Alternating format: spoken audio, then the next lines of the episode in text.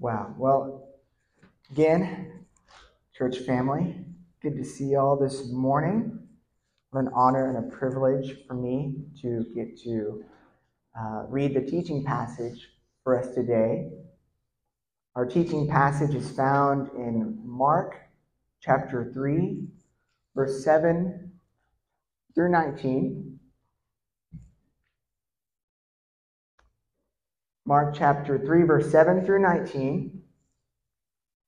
I don't know, we may not have it all because I know that says 13 through 19, but the passage will include, uh, we'll start at verse 7, okay? Okay. So Jesus withdrew with his disciples to the lake and a large crowd from Galilee followed. When they heard all he was doing, many people came to him from Judea, Jerusalem, Idumea, in the regions across the Jordan and around Tyre and Sidon. Because of the crowd, he told his disciples to have a small boat ready for him to keep the people from crowding him. For he had healed many, so that those with diseases were pushing forward to touch him.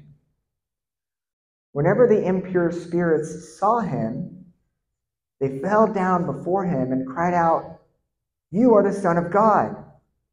But he gave strict orders not to tell others about him.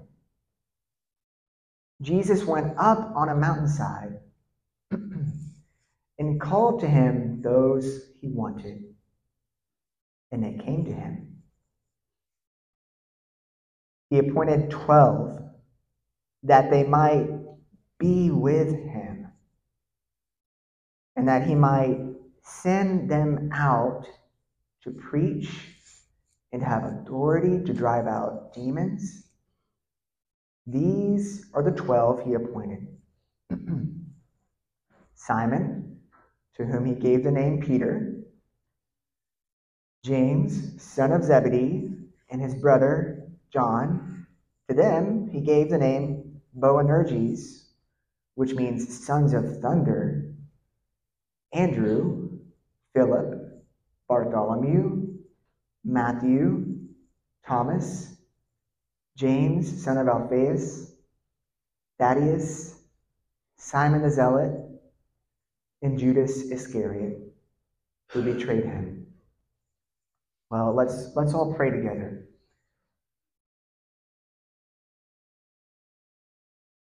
Father, I ask, Lord, that you would just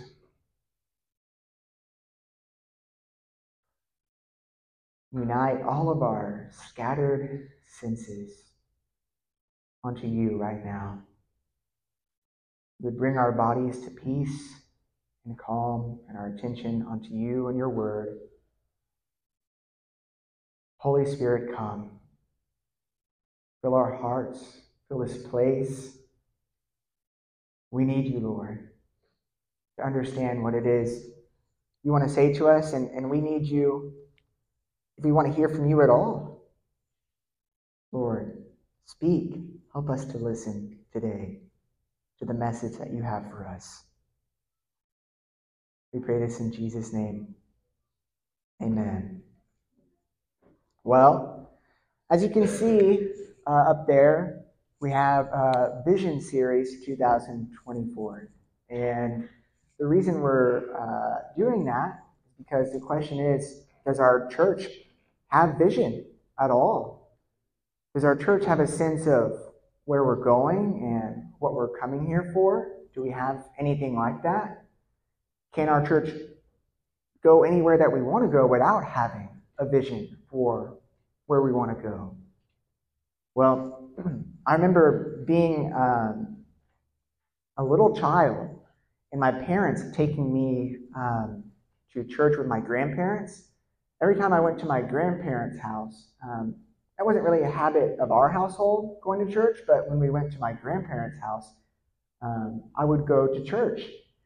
And so for me, church was kind of a unique, bizarre experience because I wasn't used to it.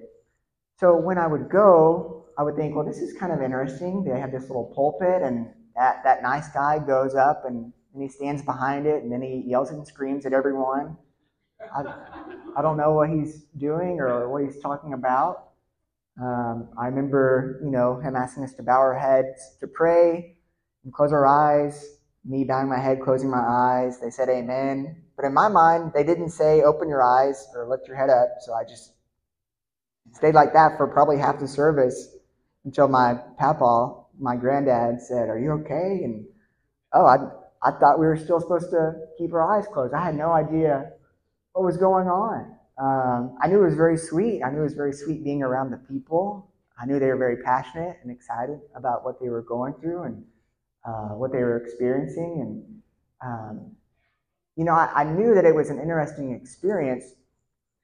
But I say all that just to say, as, as a child, when I went to church, I couldn't help but think, what are we doing here?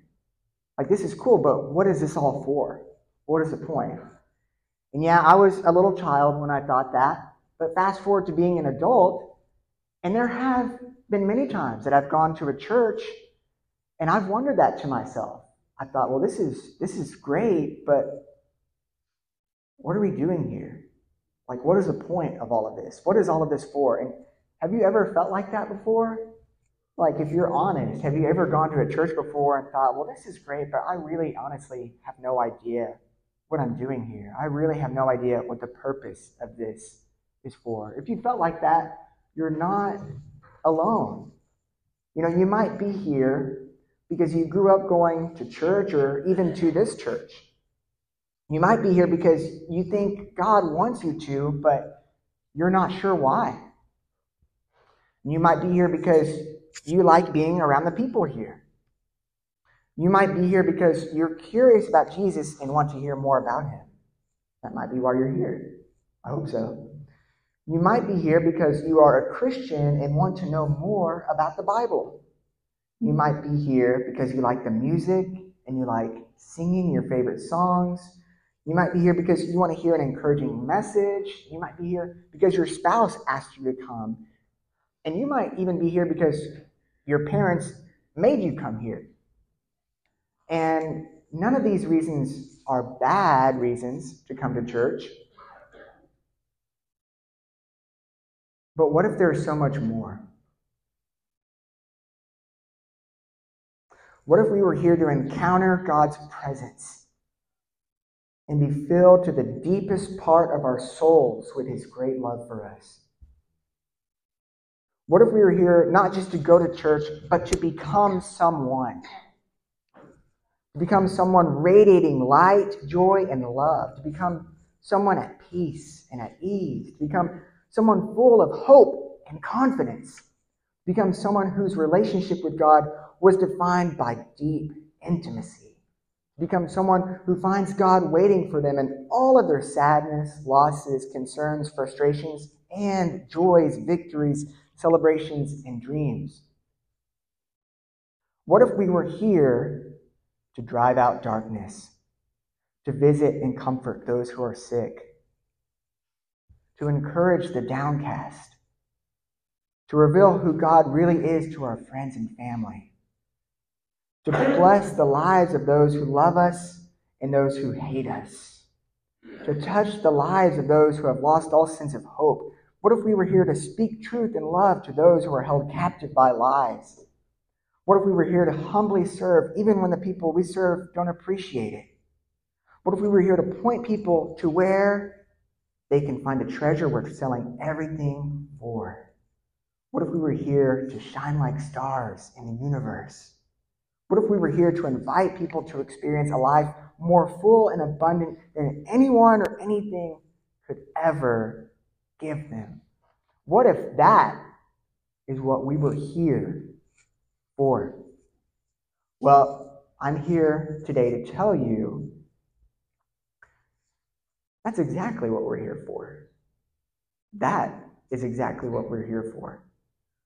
So we're starting our new vision series, and the question I want you to ask is not, what's the pastor's vision for the church?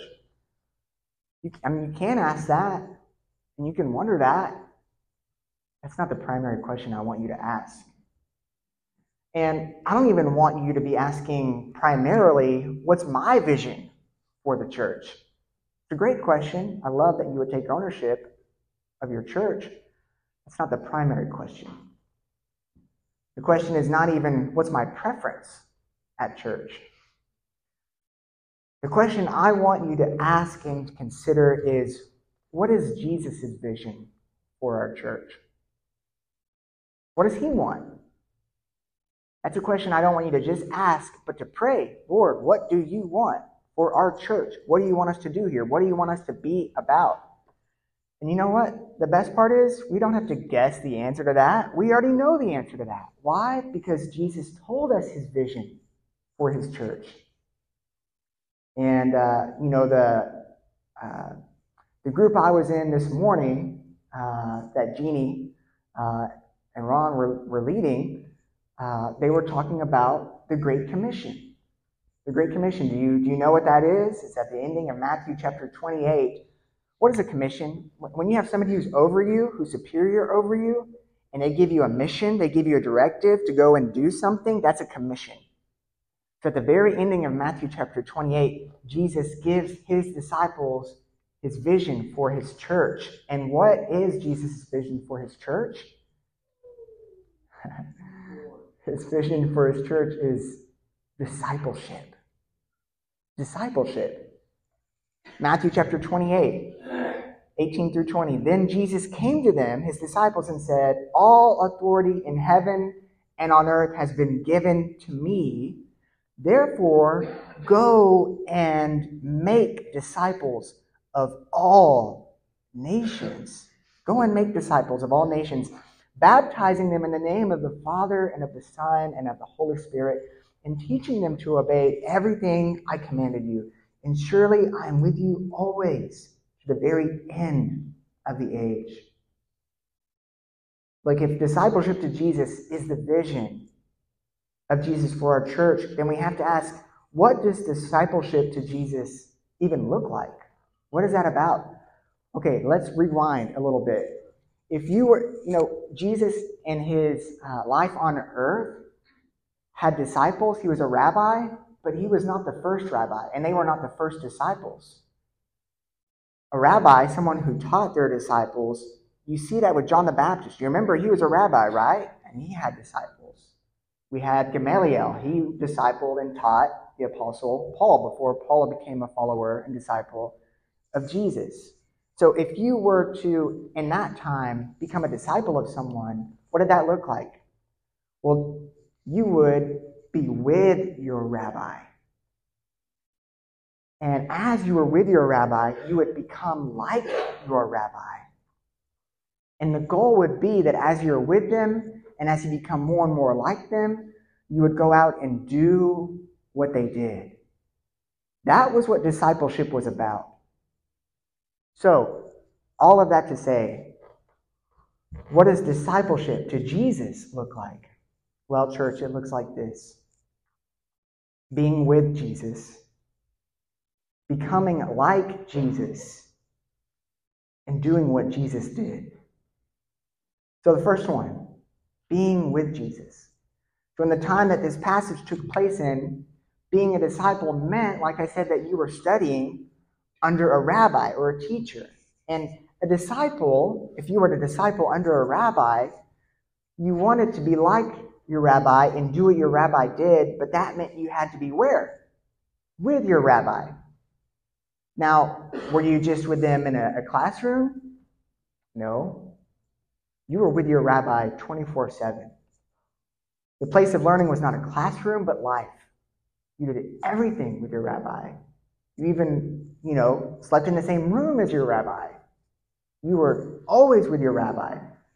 To be a disciple was to follow your rabbi so closely that you were covered in their dust. That when you got home walking through the dust of Palestine, you would look and say, Wow, man, I've got all this dust on me from following my rabbi so closely. Uh, Yose ben Yoezer, who was a rabbi in the second century BC, he said, Let your house be a meeting place for the rabbis, and cover yourself in the dust of their feet, and drink in their words thirstily. So if Jesus came as a rabbi, what does he want? Disciples, people follow so closely that they are covered in the dust of their rabbi. But Jesus called us to be closer to him than any disciple ever had imagined being to their rabbi, to their rabbi. How do I know that? Because he called us to not just be next to him, but to abide in him, to find our very existence within him. In John chapter 15, verse 5, Jesus said to his disciples, I am the vine, you are the branches. And those who abide in me and I in them bear much fruit. Because apart from me, you can do nothing. Nothing. So, according to Jesus, becoming like him and doing what he did started where? Started with abiding with him. It started with being with him. Now, why does that matter? Why does that matter that we start with being with Jesus? Because we are formed, and how we are formed starts with where we abide, who we are with. John Mark Comer, in his new book, Practicing the Way, which if I've ever recommended a book to you, that's the book. Practicing the Way. That is phenomenal. Amazing. John Mark Comer says in that book if we are rooted in the infinite scroll of social media, it will form us, likely into people who are angry, anxious, arrogant, simplistic, and distracted. If we are rooted in the endless queues of our streaming platforms of choice, they will form us likely into people who are lustful, restless, and bored, never present to what is. If we are, if we are rooted in the pursuit of hedonism or uh, pleasure, another drink, another toke, or another hookup to take the edge off the pain and let us find a moment's peace, that will form us as well, likely into people who are compulsive, addictive, and running from our pain and simultaneously our healing. But if we are rooted in the inner life of God, that will also form us. It will slowly grow the fruit of the Spirit in our life love, joy, peace, forbearance, kindness, goodness, faithfulness, gentleness, and self control. Like the reason you can't just go to church on Sunday and consider that discipleship is because that's just like one and a half hours out of an entire week. That's not good enough.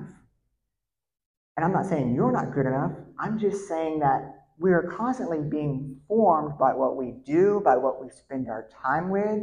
It's so important. And everybody is being discipled, not just followers of Jesus.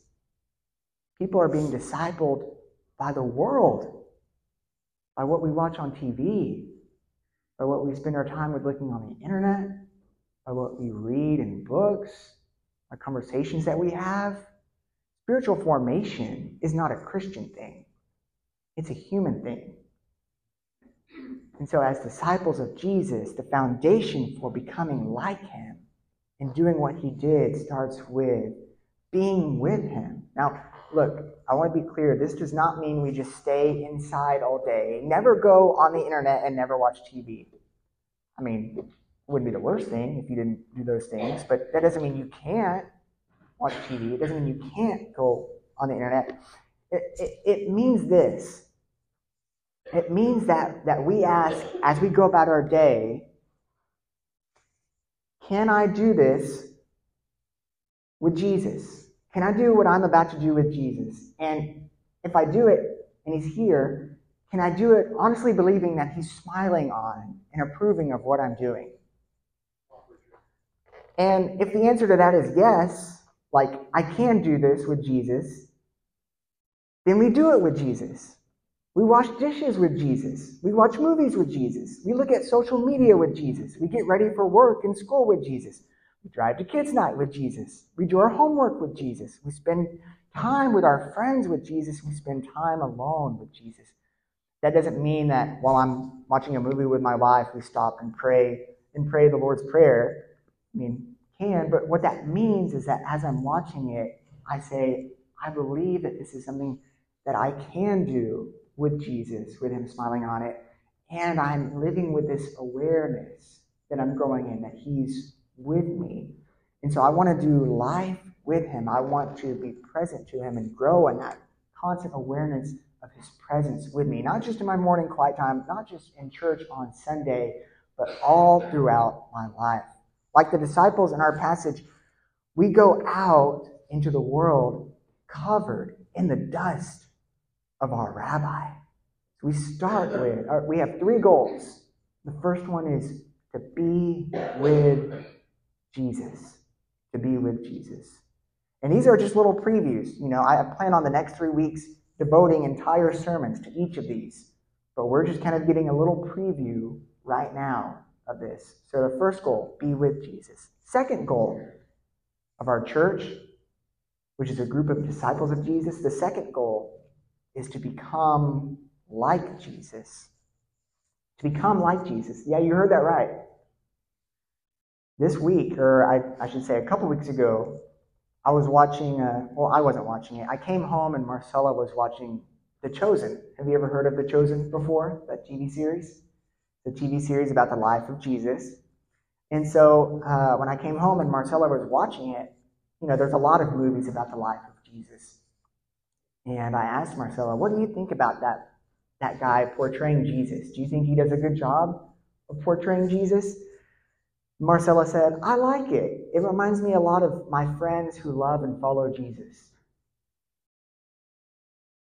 Did you hear that? Marcella said, I like his portrayal of Jesus because it matches the lives of my friends who follow Jesus.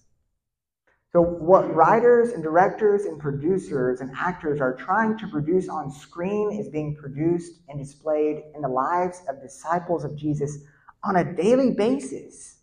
On a daily basis. How does that happen? Because when people are with Jesus, they start to become more like Jesus. If they submit to him as their rabbi, if they honestly submit their hearts to him. Now, you might say, it's impossible for me to become like Jesus. I want to make sure you know I'm not asking you or telling you to, to become Jesus or be Jesus. There's only one Messiah, there's only one Jesus.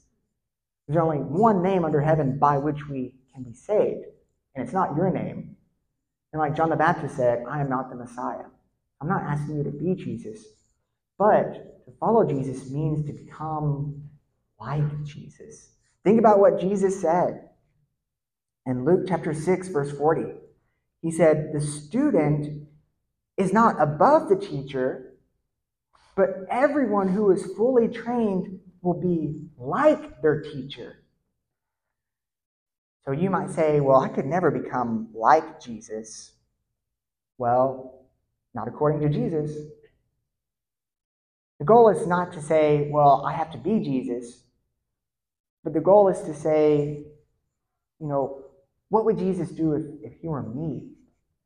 That's our goal, is to become like Jesus and live that life out in the life that we currently have, with the family that we currently have, the kids we currently have, the job we currently have. In that setting, we are becoming like Jesus to those people. That's the formation we are undergoing as disciples of Jesus. But look, becoming like our teacher, like our rabbi, it doesn't happen overnight. It's a commitment we give our life to. Do you realize that? It's not like, yes, I want to follow Jesus. Oh, I'm like Jesus. No. I mean, it doesn't even work that way with a garden. You know, you plant a seed and you water it, and you go out the next morning all excited. How's my garden? I mean, it kind of looks like it did yesterday. But slowly, over time, as it experiences being watered, as it experiences sunshine, gardening, and you tending to it, it starts to take on the shape and form that it did not have before. This is a process. It's a commitment we give our lives to. Ephesians chapter 4, 31 through 5, 2. Listen to what the Apostle Paul said to the church in Ephesus. He said, Get rid of all bitterness, rage, and anger, brawling and slander, along with every form of malice. Be kind and compassionate to one another, forgiving each other, just as Christ God forgave you. Follow God's example, therefore, as dearly loved children, and live a life of love, just as Christ loved us and gave himself up for us as a fragrant offering and sacrifice to God. What, now, why did Paul say that? He's talking to the church in Ephesus. They're followers of Jesus. They should have this down. They should have this all perfectly figured out. And yet, he talks to them as people who are on a journey. Why would he talk to them as though they're on a journey? Well, because they are. And so are we. So it's easy to beat ourselves up when we fell, when we stumble. But when we fell, when we stumble, Scripture compares our discipleship as a walk, walking with Jesus. And when we stumble, get back up. When we stumble, we get back up. When we stumble, we get back up because we're in a process. This is formation. It doesn't happen in a moment, it's a collection of moments that lead us somewhere, that form us into someone. This is not, Christianity is not about just going somewhere it's about becoming someone. And that's the part that we always tend to forget in church. That's what it's all about. That's what it was all about for Jesus. Aundi, Aundi Kolber, in her book Try Softer, she said the process of blooming is as valuable as the flower it produces. If we don't know that, then we will totally ignore the process of blooming and just beat ourselves up for not being where we want to be. But we are being formed and shaped by our rabbi. We are with him, but we are becoming like him. Look, as we approach this, you know, a lot of you might think, well, I can't do this because I'll fail. And that kind of perfectionism is very crippling, not just in discipleship to Jesus, but in all of life. You have to be willing to fail at anything you try, at anything worthwhile. You just have to be willing to stumble and fail. Remember, you're not Jesus. Sometimes, you know, it's, it's hard to remember that, but you're not.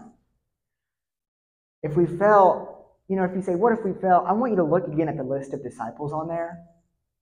I see a lot of failure in that list. A lot of failure. Did that surprise Jesus? Was Jesus like, Peter betrayed me? What in the world? No, Jesus knew that would happen. He knew his disciples were, would run away from him. He knew he'd be betrayed. He knew that they would, um, even after he rose from the dead and ascended to heaven, he knew that, that Peter would only sit with the Jews and not with the Gentiles, though he did preach that they are all one and should be together. He didn't practice what he preached. He fell. That's okay because it's a formation, it's a process, and Jesus knows we'll fail. A guitar teacher knows their student will mess up the chords at times. A Spanish teacher knows their student will get the words out of order at times. A math teacher knows their student won't get all the answers right. But look, all our rabbi, Jesus, is asking us to do is come and follow him. That's it. That's all he's asking us. Look, he doesn't teach us before we go, he teaches us as we go.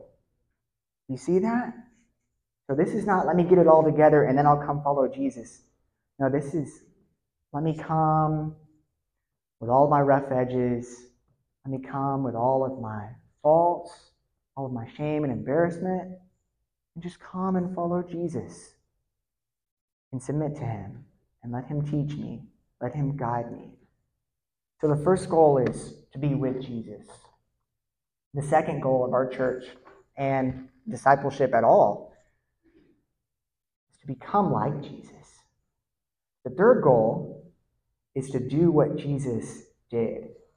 Now, that part really uh, is strange to a lot of us. Do what Jesus did. How can I do what Jesus did? Only Jesus could do what Jesus did. Well, except for the part where a couple chapters after Mark chapter 4, what are the disciples doing? What Jesus did. Jesus didn't just treat his disciples as little brains on a stick. Let me just tell you all this information about you. Or let me just tell you all this information about me, and then you die. No, he said, Let me teach you. Come with me. Watch me. Imitate me. Learn from me. And over time, you'll start to become more and more like me. And throughout that process, you'll start doing the things that I did. Look at Mark chapter 6, verse 12 through 13 they went out, the disciples went out and preached that people should repent, they should change their minds about where they're going. They drove out many demons and anointed with oil. Oil in Scripture, what does that represent? The Holy Spirit, God's presence, God's Spirit. And they were going out to people who were ill and sick and pouring out that oil to remind them that God's here.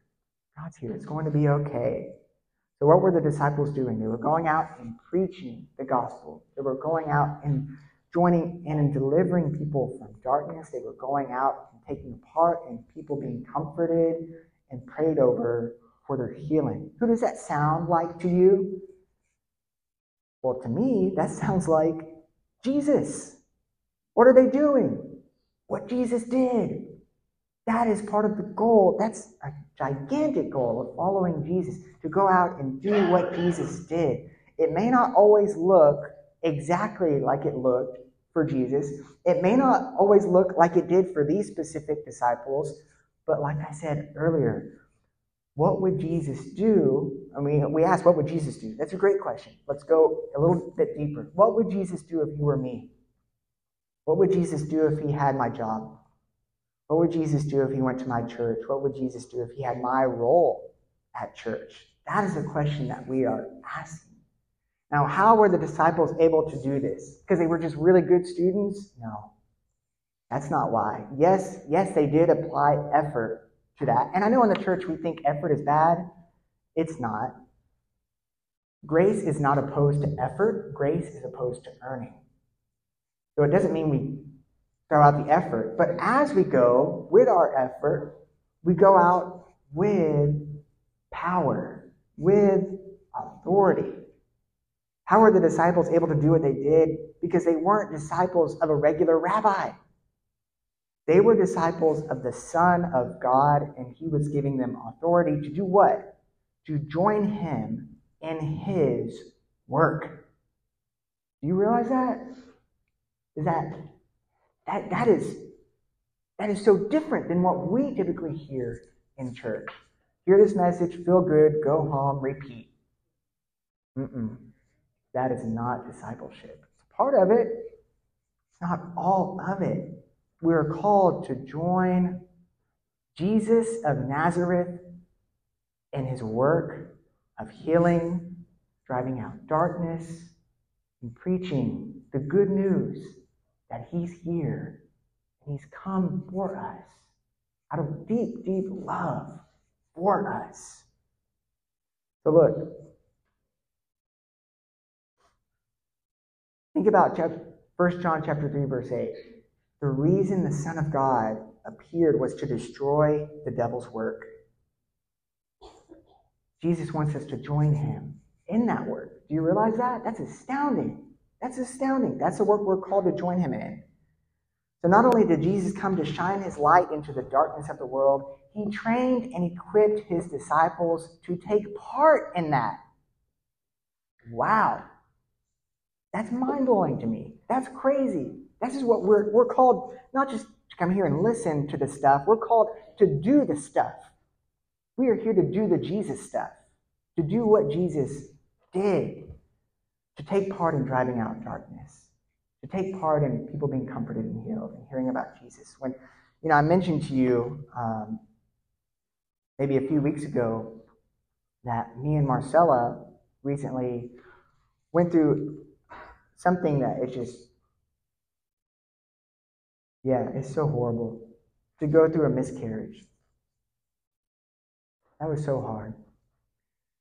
At, you know, at the time, uh, we lived pretty close, not anymore, but at the time we lived pretty close to uh, a family who we deeply admire and love, uh, the Hamaker family. And uh, the mom of that family, Chloe, um, when she heard what we were going through, uh, she called Marcella and she said, Would it be okay if I just come over and uh, just cook for you, cook a meal for you, and uh, just clean up your house?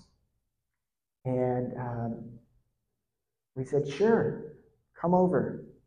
And, uh, you know, I was trying to be there for Marcella as best as I could as her husband but also process this individually. So when, when Chloe came over, she said, Hey, you know, we live in a, an apartment attached to a coffee shop. She said, You know, hey, Cody, you know, just feel free to, you know, go to that, you know, coffee shop. And, um, you know, Marcella, you know, gave her blessing. Go, go have coffee. Go be by yourself. Go, go grieve alone. And I knew that I had permission to do that because, you know, my wife had a friend who was there for her, who would help her, who would grieve with her. And so Chloe got there.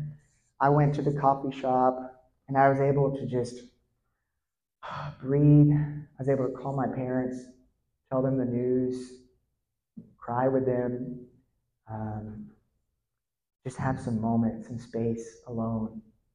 And um, when I went back, I cannot tell you the feeling of coming back to a totally spotless, clean apartment with uh, soup just bubbling in the kitchen and knowing, okay, food's taken care of, cleaning is taken care of.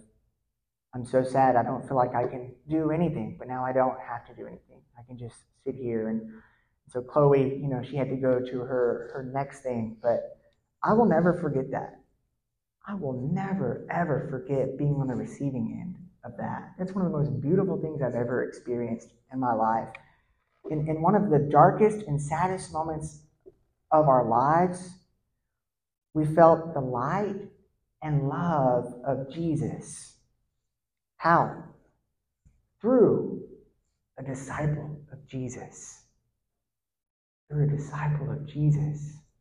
Chloe is someone who is routinely with Jesus, who over time has become someone who looks more and more like Jesus and who is now doing what Jesus did.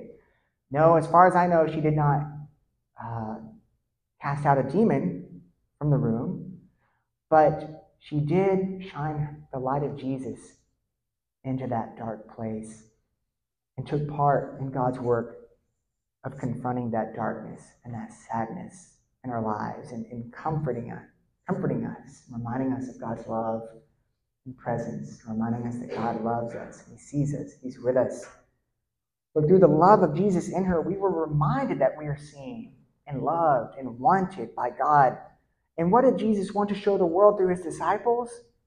That they are seen, loved, and wanted by God. That's what he wants to show the world through us. So, disciples of Jesus, who are they? They are people who believe they are wanted by God and display to others in word and deed that they are wanted by God. Who say, wow, this is our reality. Come and join us in this. Come receive this with us. Okay, look, that is our mission. That is our vision. That is what we are here for. That's what everything in here has to be arranged around, organized around that has to be the end through which everything here becomes a mean to get to. That's the vision. That's the point. That's the goal of our church. That's the goal of disciples of Jesus, past, present, and future, to be with him, to become like him, and to do what he would do if he were you. That is who Jesus is raising up. And that is who Jesus still raises up today and calls you to be. And if you have not said, Yes, Jesus, I want to follow you as a disciple, what did he say? Go and make disciples. You can still today become a follower of Jesus. Discipleship to Jesus is not something our church can do. Like, oh, yeah, you know, we, we have VBS and then uh, we have um, church and then, you know, we do discipleship. No, discipleship is not just something we do, that's what our church was made for. It's what everything orbits around at our church. Or at least that's the vision for our church from Jesus that he gave us. And as we step forward into the future of our church, the greatest opportunity in the universe is set before us every single day to be with Jesus, to become like Jesus, and to do what Jesus did. And we come here, why? Well, we sometimes wonder, why am I here? That's why. That is why. That's the goal. That's what we want to be equipped for. That's what we want to be trained for. That's what we want to invite other people in to God's presence, to formation into the Im- image of Jesus, and the mission to go and make disciples. And so, church, may we be a church of disciples who Jesus, or church of disciples of Jesus, who daily do what? Who daily say yes, yes, to, to the call of Jesus. What is the call of Jesus? Come, follow me. Let's pray.